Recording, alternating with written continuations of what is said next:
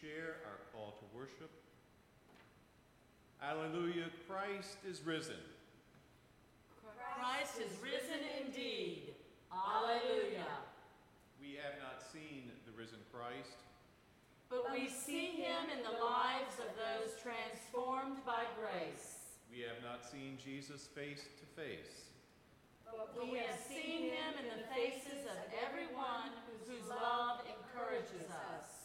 We have not touched the wounds from the cross, But we have been called to bring healing to the scared of the world. let us sing.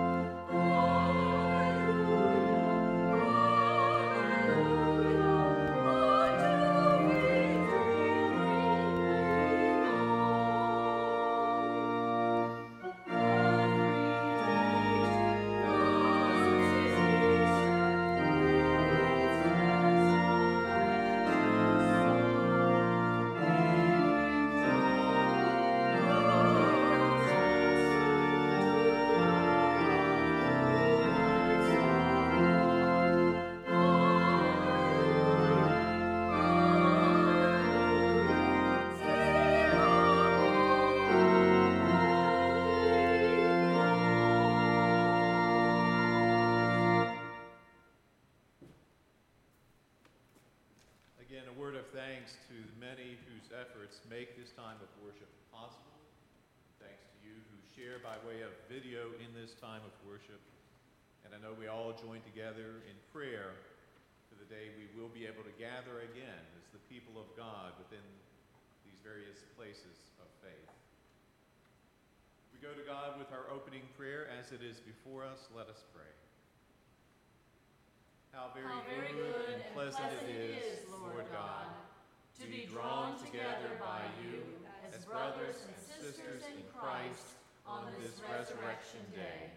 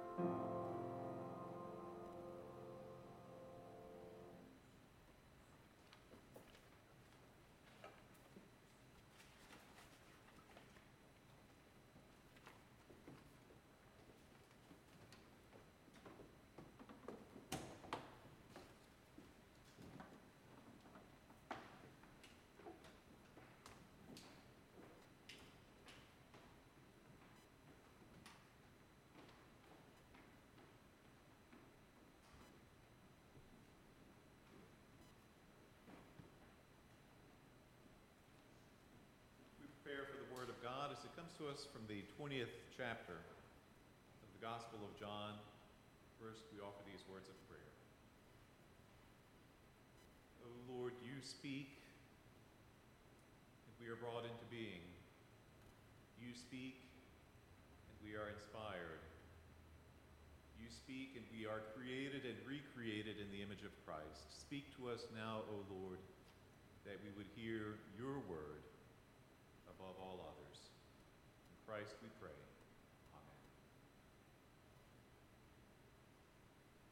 On the evening of that day, the first day of the week, the doors being shut where the disciples were for fear of the Jews, Jesus came and stood among them and said to them, Peace be with you.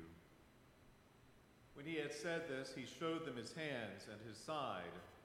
Then the disciples were glad when they saw the Lord. Jesus said to them again, Peace be with you. As the Father has sent me, even so I send you. And when he had said this, he breathed on them and said to them, Receive the Holy Spirit. If you forgive the sins of any, they are forgiven. If you retain the sins of any, they are retained. Now, Thomas, one of the twelve, called the twin, was not with them when Jesus came. So the other disciples told him, We have seen the Lord. But he said to them, Unless I see in his hands the print of the nails, and place my finger in the mark of the nails, and place my hand in his side, I will not believe. Eight days later, his disciples were again in the house, and Thomas was with them.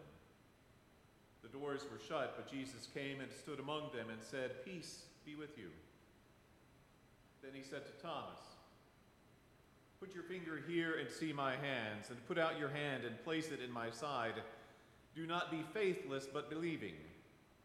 Thomas answered him, My Lord and my God.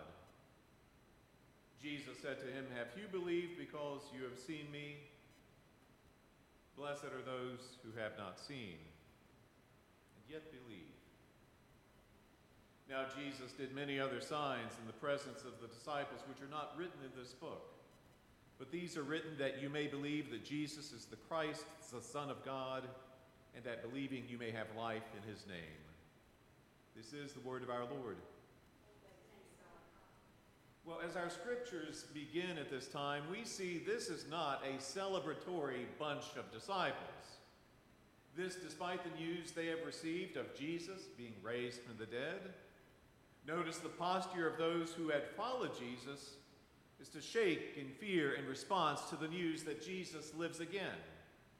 They hide behind locked doors. They do not look for the one raised from the dead. They are not anxious to proclaim the good news of resurrection. They are afraid of what this news, should it be true, will do to them and to all they know. So, what kind of church is this? Christ is raised from the dead, death has been conquered, Pilate and all that would oppose God have been defeated. So, what's going on with these disciples of Jesus cowering in fear? What kind of church is this? A pastor remembers the first church he served right out of seminary. For this pastor, this was not the most inspiring of churches. On his first visit to the church, found a large chain and padlock on the front door. Not a good beginning. But this was put there, he was told, by the local sheriff. When the pastor asked why, he was told, well, things got out of hand at the last council meeting last month. Folks started ripping up the carpet and dragging out the pews they had given in memory of their mothers. It got bad. The sheriff came out here and put the lock on the door until our new pastor could come and settle things down. The pressure's on. It would appear the church served by this young pastor could not agree on anything, so the pastor did the best he could to serve these folks, and then, with some measure of relief, went to serve another church. It was a few years later, this pastor ran into a young man who was now a member of the troubled church the pastor had served. They still remember you there, said the young man to the pastor. I remember them too, replied the pastor. What's a nice guy like you doing in a church like that? Well, you wouldn't believe it, said the young man. This church is making a powerful difference in the community. That little church is supporting in one way or another more than a dozen troubled families around the church. The free daycare center is doing great. There's not too many interracial congregations like this one in North Georgia. The pastor shook his head in disbelief. Are you sure we're talking about the same church? What happened? I don't know, the young man said. One Sunday, things just came, of, sort of came together. Wasn't anything in particular. It's just that when the service was over and we were on our way out, we knew Jesus loved us and had plans for us, and, and things just kind of took off after that. Was the pastor walked away from that conversation, he could not believe what he had heard. But as he would reflect on that conversation, he realized there was really only one explanation for what had happened to that church. That church had been intruded upon by the Christ who had conquered death the Christ raised from the dead. Though that church had closed its doors, and though the members of that church had been driven by fear, wanting little to do with Jesus, Jesus would not be stopped. Jesus would not be defeated. Jesus would not be kept away. He broke through the doors, intruded upon this troubled church, and he breathed on them his life giving peace, his spirit. He transformed this cowardly, trembling bunch, made them a church, and this is something only Christ raised from the dead can do. And it is something Jesus does still. There is powerful blessing in all of this. It is blessing of belief. Blessing of belief that, li- that li- lives not because we see, but blessing given to those who, though they do not see, yet still believe. It is blessing given by this writer called John, this writer of the gospel who, more than anything else, wants you and me to believe. He wants us to know this life saving intrusion of the risen Christ. You see, if each of us only had a mentor in the faith like the one who wrote this gospel. I'll call him John, though this writer does not identify himself. But again, if only each of us had a hero in the faith like the writer of this gospel. You see, it is evident that the writer of this gospel cares deeply about those to whom he writes. I believe he understands those to whom he writes may feel at some disadvantage from other followers of Jesus. This writer understands there are those to whom he writes who believe themselves handicapped from believing in Jesus because they do not have first-hand experience with Jesus.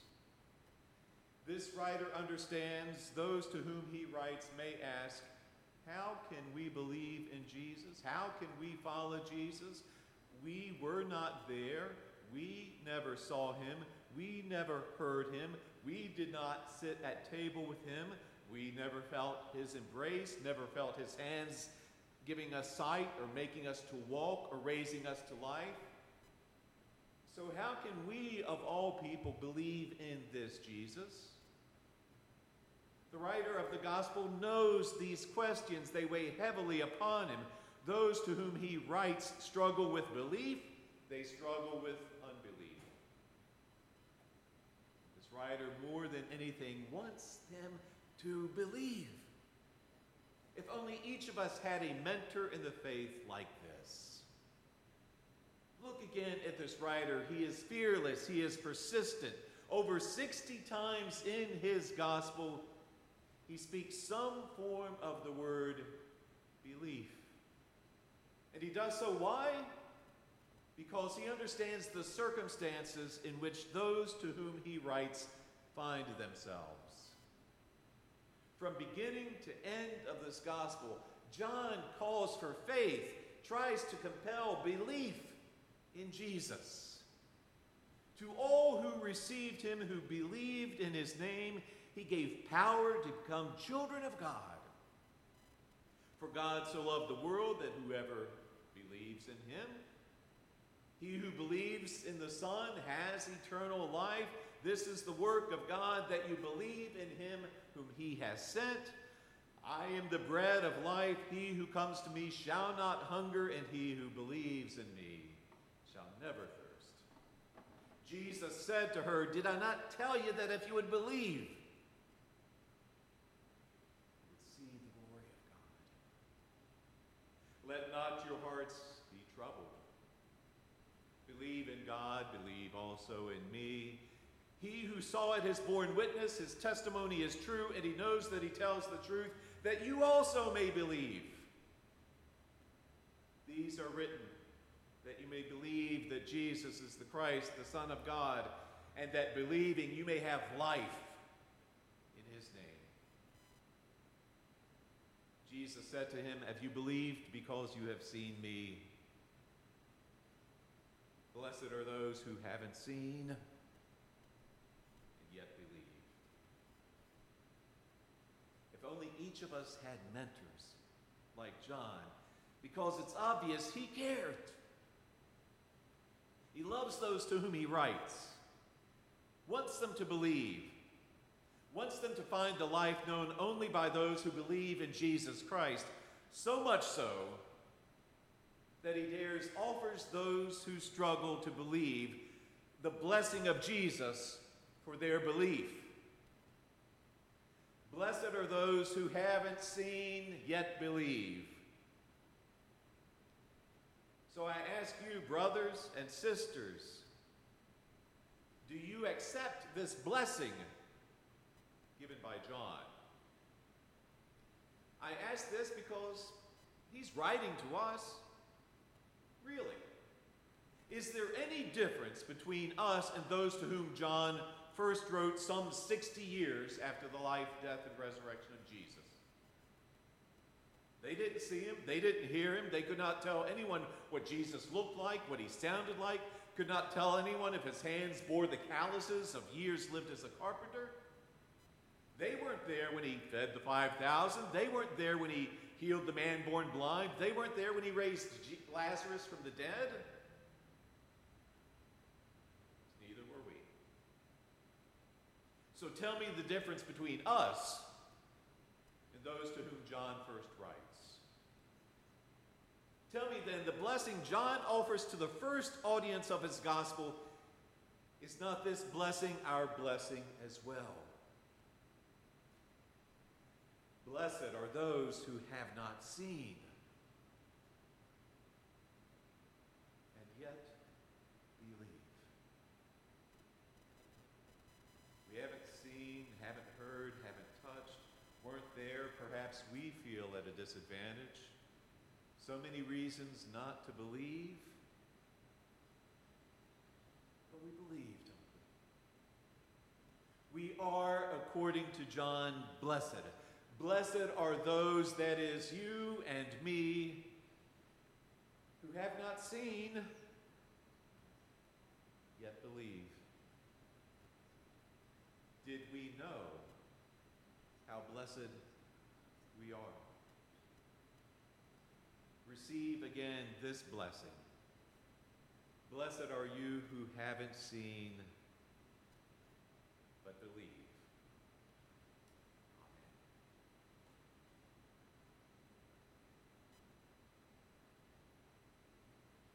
as the blessed children of God, believers in the risen Christ, I invite us to pray, pray responsibly the prayers of the people.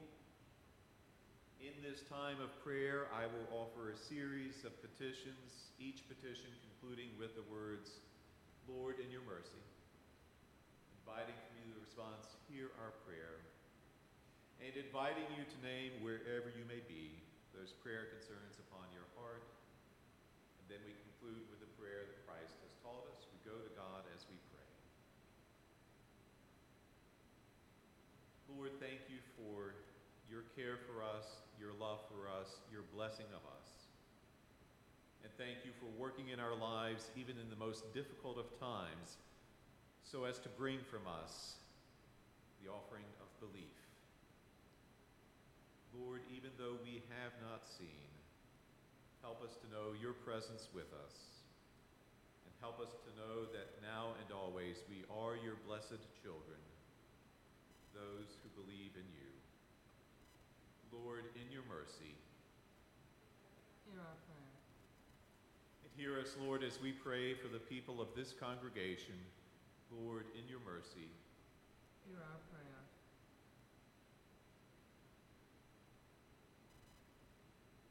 Hear us, Lord, as we pray for all who suffer and all in trouble. Lord, in your mercy, Hear our prayer.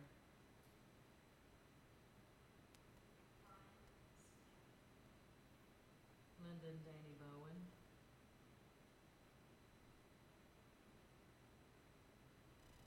Lord, in your mercy, hear our prayer. prayer. Hear us, Lord, as we pray for the concerns of this community. Lord, in your mercy, hear our prayer.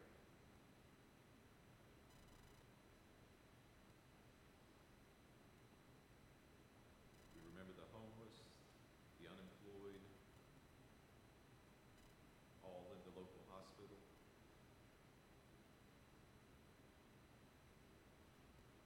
Children learning at home, their parents and caregivers. Lord, in your mercy, hear our prayer. Hear us, Lord, as we pray for your world, its peoples, and its leaders. Lord, in your mercy, hear our prayer.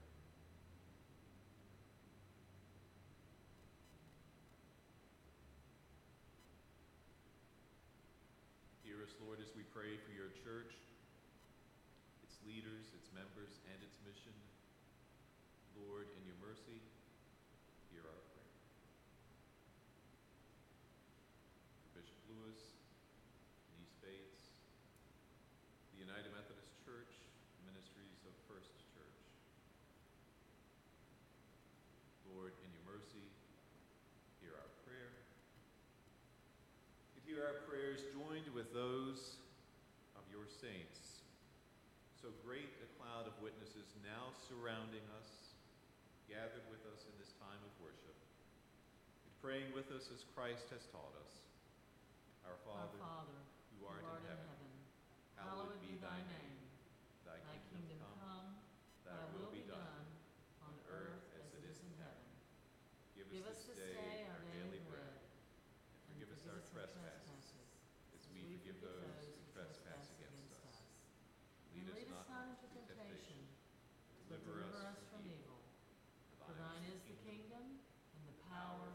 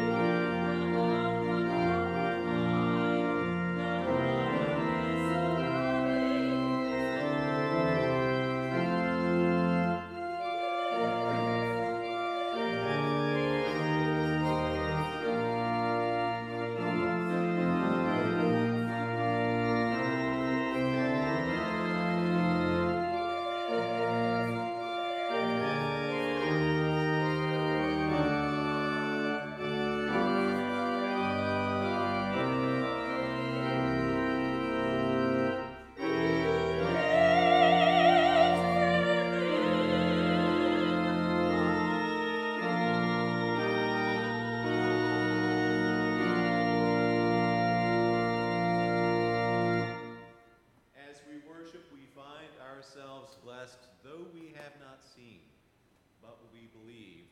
So we know the blessing of God